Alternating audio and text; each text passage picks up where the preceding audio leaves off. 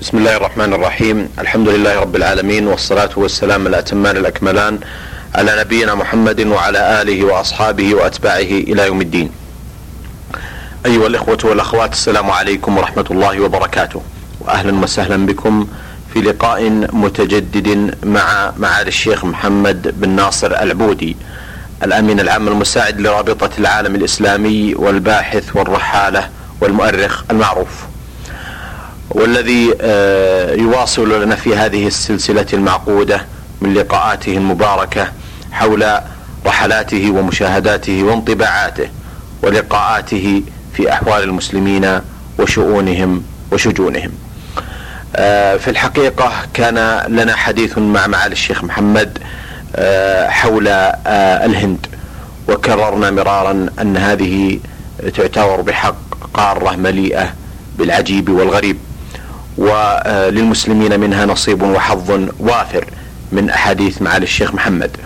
وتحدث معاليه مشكورا حول الهند آه، بمتعلقاتها وشؤونها آه، السياسية والاجتماعية والدينية وغير ذلك. وخص الحديث مفصلا عن ولاياتها الشمالية والغربية في آه، سلسلة لقاءات عقدناها مع معاليه قد مضت. لكننا في هذه الحلقة أستأذن معالي الشيخ محمد لننتقل أيضا إلى ولاية أخرى من ولايات الهند المشهورة والتي حظيت بزيارات من معاليه وهي الولاية الجنوبية لنستمع من معالي الشيخ محمد حول مشاهداته وانطباعاته.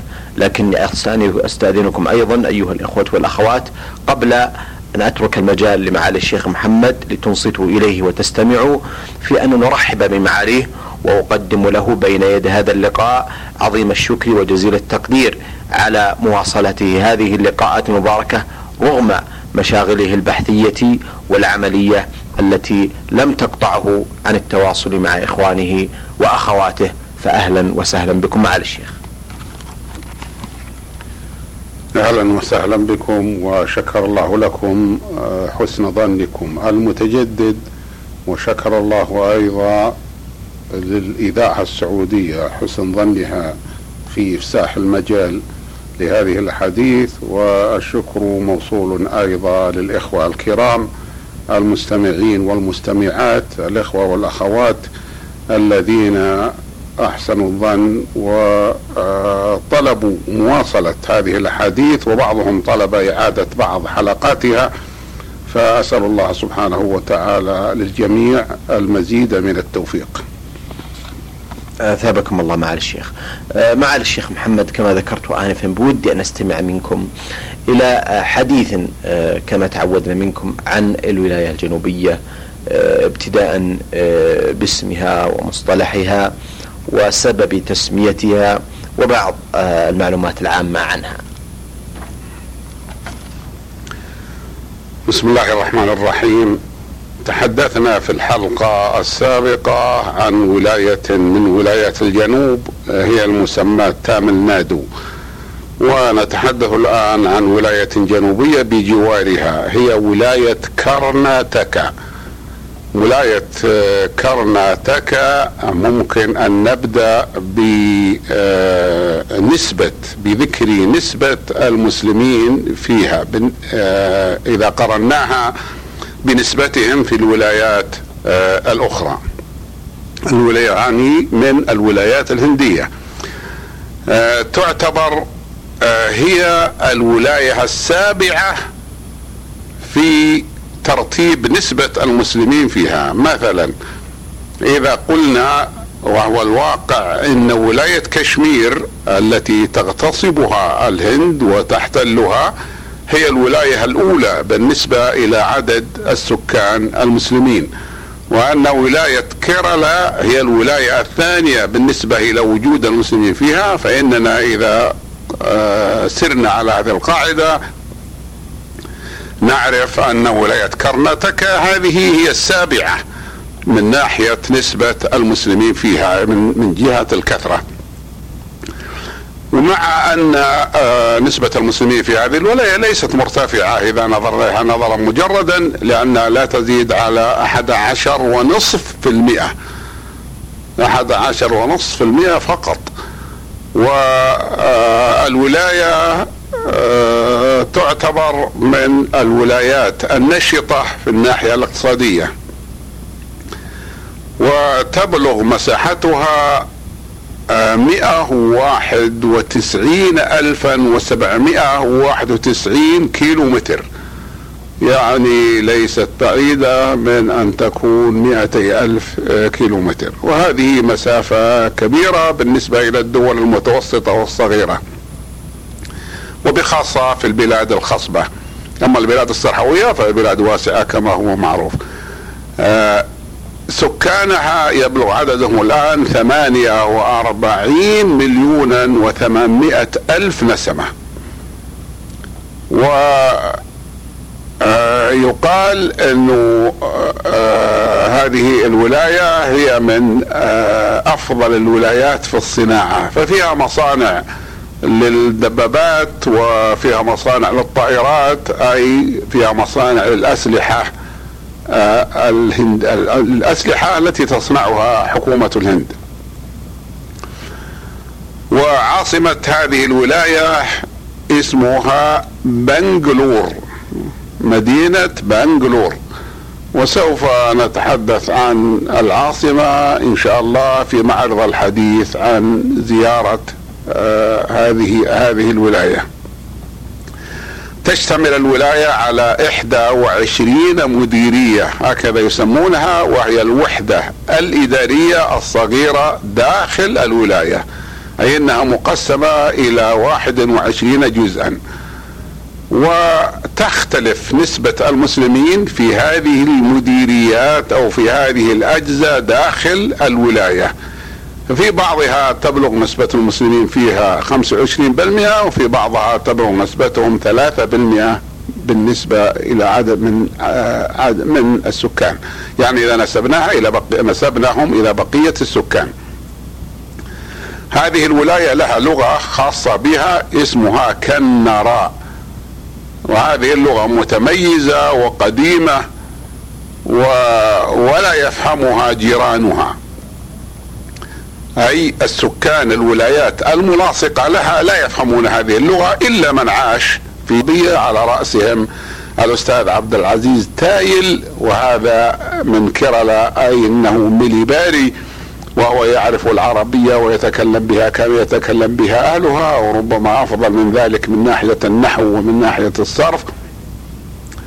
ومعنا غيره وهو يعرف الإنجليزي أيضا ويعرف اللغة لغتهم المحلية التي لغة المليبار المسماة ملايالم ومع ذلك عندما وصلنا إلى هذه الولاية وكنا قدمنا إليها بالسيارات من آه، مليبار أي من ولاية كيرالا وقفنا عند آه، جماعة واقفين على جالسين على الطريق ومعهم آه، ثمار من ثمار الجوز الهند معهم ثمار من جوز الهند اللي هو ثمار النارجيل ثمار شجر النارجيل. والاخضر منه يشرب ما فيه من الماء ليكون قاطعا للعطش ولذيذا فوقفنا عليه. أردنا أن نتفاهم معه ونسأله لم يستطع أحد من أهل الهند الموجودين معي أن يتفاهموا معه بأية لغة أخرى مع العلم بأنهم من ولاية مجاورة. فهو لا يعرف الإنجليزية ولا يعرف ملايلم لغة مليبار ولا يعرف الأردية. فقلنا للإخوان إننا نحن وإياكم تساوينا الآن بالنسبة إلى التعامل مع هذا الرجل. فأنتم لا تستطيعون أن تحدثوه بالإشارة. وإلا لا تتحدثوا إلا بالإشارة ونحن لا نستطيع أن نحدثه إلا بالإشارة. إذا لا نحتاج لا نحتاج إلى ترجمتكم تنحوا ونحن سنتكلم معه بالإشارة. وهذا آه، أمر غريب من غرائب الهند وهو أيضا عجيب من الناحية العاطفية. كيف يكون جاري في الولاية التي أنا فيها التي هي أشبه ما تكون بالمنطقة في المملكة العربية السعودية. لا يفهم كلامي ولا أفهم كلامه. ثم إنه ليس على ديني فالرجل هندوكي. وإخواننا الذين معنا مسلمون. فهم لا يعرف دينهم دينه ليس دينهم ودينهم ليس دينه. فكيف يشعرون بالمواطنة مع هذا الرجل وأمثاله؟ ولكن هذه من عجائب الهند. لو نظرنا إلى تاريخ ولاية كرنكه نجدها مثل غيرها من الولايات رغم كونها ذاهبة جنوبا كانت تحت حكم المسلمين لمدة طويلة. ولكن كان حكم المسلم لها لكونها آه، بعيدة جهة الجنوب كان في أول الأمر حكما آه، عاما أي كان يليها ولاة من الكفار أشبه بالملوك يسمونهم الراجات وهم آه، أصغر من الملوك أشبه ما يكونون بأمراء المناطق ولكن البلاد واسعة. لو أنها كانت وحدها لألفت مملكة مشهورة في التاريخ. كانوا تحت حكم حكام دلهي المسلمين. يعني كان المسلمون هم الذين يحكمون عليهم ولكن هؤلاء لديهم استقلال داخلي فهم يسوسون البلاد ويرسلون الضرائب ويرسلون الضرائب بدلا من الجزية وكذلك يرسلون الجنود ويطيعون المسلمين ويغزون مع المسلمين تحت حكم تحت راية المسلمين ولكن ليس لهم تدبير في الغزو. ثم بعد ذلك استقل بها المسلمون بحكمها حكما مباشرا حتى من دون حكام دلهي وكان في السابق حكمه على المسلمين لكن غير مباشر.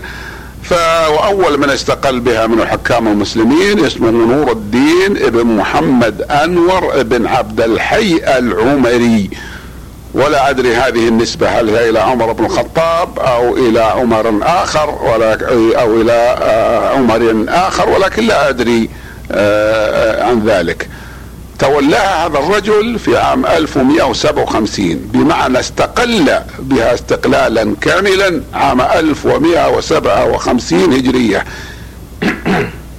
ثم تولاها بعده ابنه وحتى عندما وصل الإنجليز بقيت للمسلمين بمعنى أن المسلمين آه، ولايتهم عليها استمرت حتى بعد أن جاء الإنجليز لأن البقية أو المتأخرين من حكامها اتفقوا مع الإنجليز على أن يبقوا آه، حكاما لها في مقابل راتب ضخم يأخذونه من الإنجليز اتفقوا مع الإنجليز على ذلك. على الشيخ محمد. آه، آه، معالي الشيخ محمد آه، أول زيارة كانت لكم لهذه الولاية كانت يعني متى وعن طريق أين؟ زرتها أول الأمر قادما إليها من الولاية المجاورة التي هي ولاية كيرلا التي كان قدماؤنا من المخرجين المسلمين يسمونها المليبار ولا تزال تسمى آه، المليبار. وهذا الاسم مليبار اسم قديم سماها به أيضا أي ذكرها بهذا الاسم ابن بطوطة رحمه الله في القرن الثامن الهجري. يعني آه، سمى مليبار. أما بالنسبة لولاية كرناتكا ونستطيع أن نقول بالنسبة لنكون آه، ليكون ذلك أكثر دقة أن نقول بالنسبة إلى بلاد كرناتكا لأن الولايات في ذلك الوقت لم تكن قد حددت ولكن هذه البلاد سماها ابن بطوطة بلاد المعبر لماذا؟ لأن القارة الهندية تضيق عندها فالذي يأتي من الشمال وكما فعل هو من جهة دلهي يأتي إليها وبعد ذلك يقطع القارة الهندية إلى الشرق من تلك المنطقة لأنها ليست عريضة بالنسبة إلى وسط الهند وإلى شمال الهند البعيد عن البحر. ولذلك عندما أرسله ملك الهند برسالة إلى ملك الصين وكان في ذلك الوقت يتولى القضاء في الهند سار على هذا الطريق وقال إننا عبرنا بلاد أردنا أن نعبر بلاد المعبر وقال إنه آه، بعد ذلك آه، في مرة أخرى ذهب إلى مدينة إلى ماليبار وسماها مالابار ونزل في آه، في مدينة فيها سماها قاليقوط وهي الآن تسمى كاليكوت. وهي المدينة كاليكوت هي المدينة التي انطلقنا منها إلى ولاية كرناتكا.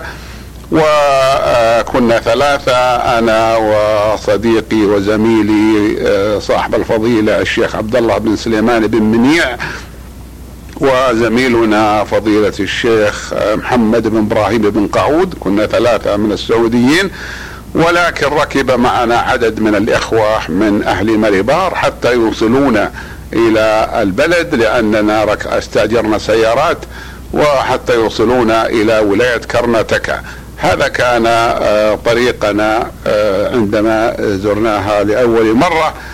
اما آه، في التاريخ القديم فإن الولاية لم تتحدد حدودها. بعض أجزائها كانت تابعة لمدراس التي هي عاصمة ولاية تامل نادو.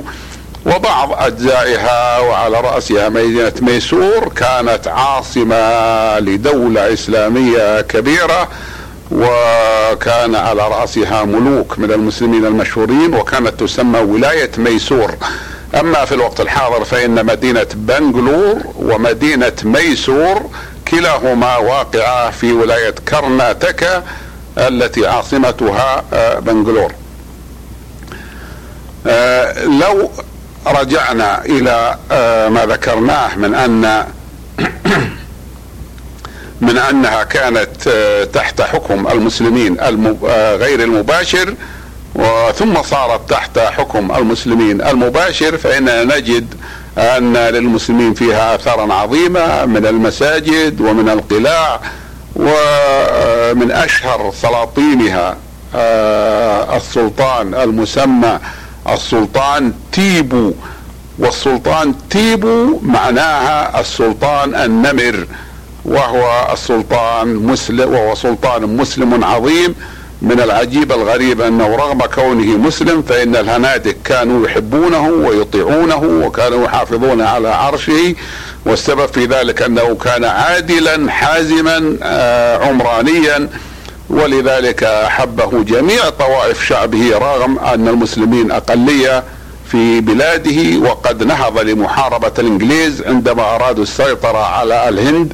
منطقة بعد منطقة فكانوا إذا جاءوا لملك وبخاصة ملوك المسلمين أو غيرهم لكن نحن نتكلم على ملوك المسلمين آه، طلبوا منه أن آه، يتفق معهم على أن يعطوه مبلغا ضخما من المال ويكون بمثابة الموظف عندهم ولكن وهم يريدون من ذلك بسط نفوذهم التجاري لأنهم عندما جاءوا للهند في أول الأمر كان مقصودهم التجارة كما كما هو معروف ولكن السلطان تيبو وبعضهم يسميه محمد تيبو أبى ذلك وقال لا يمكن أن أتفق معكم وليس لكم عندي إلا السيف.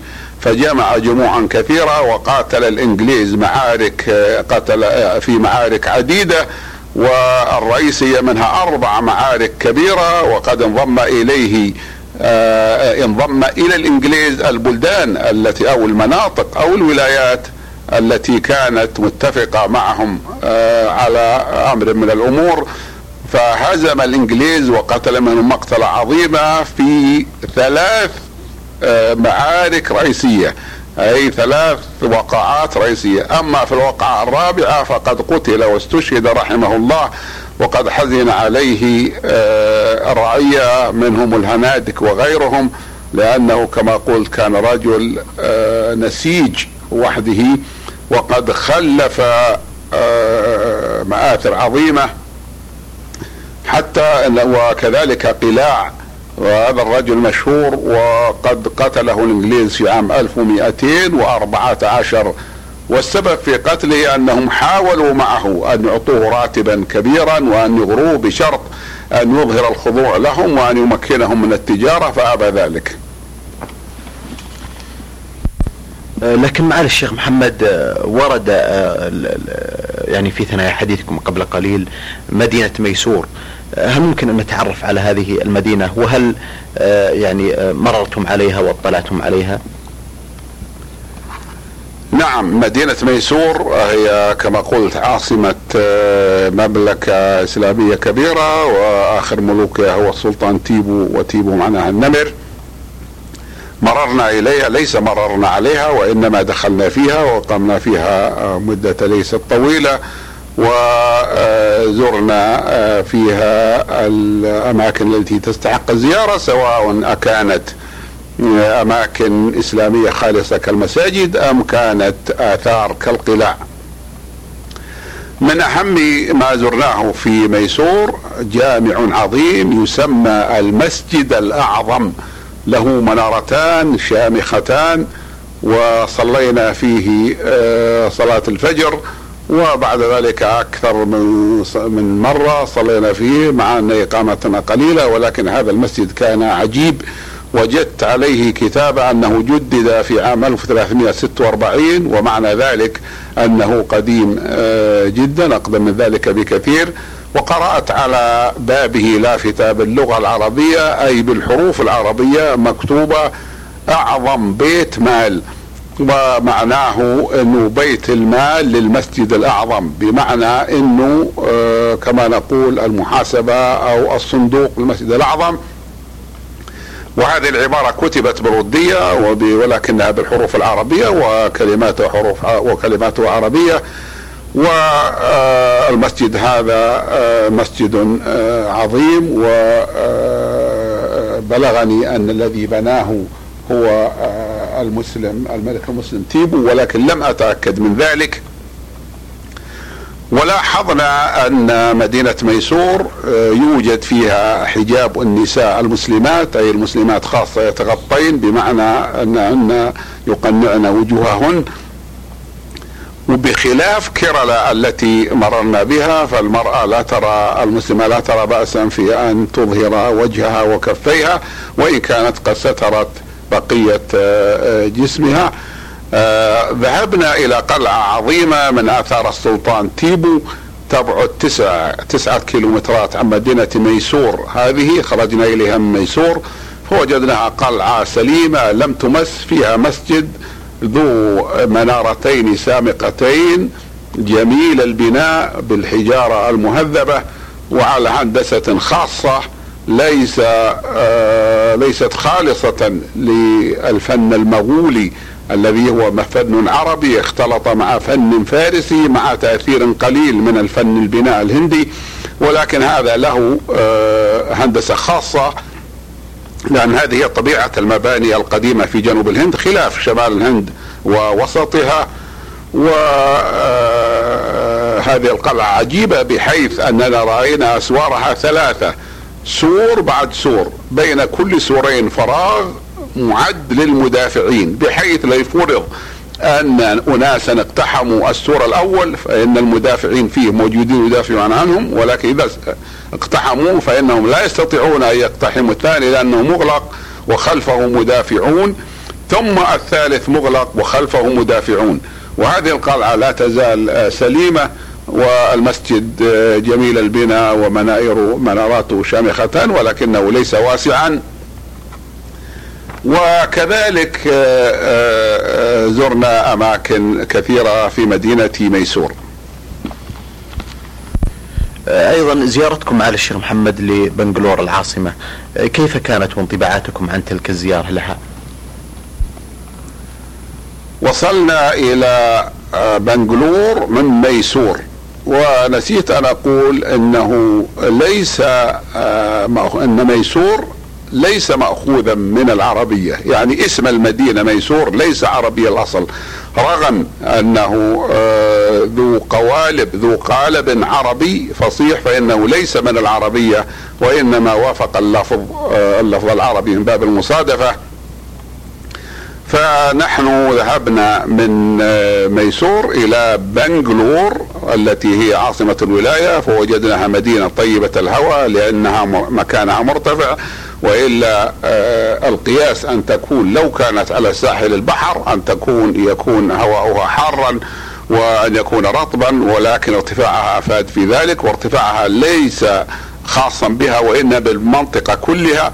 لذلك لا يحس الإنسان بثقل ذلك الارتفاع وإنما يحس بأن الجو فيها طيب.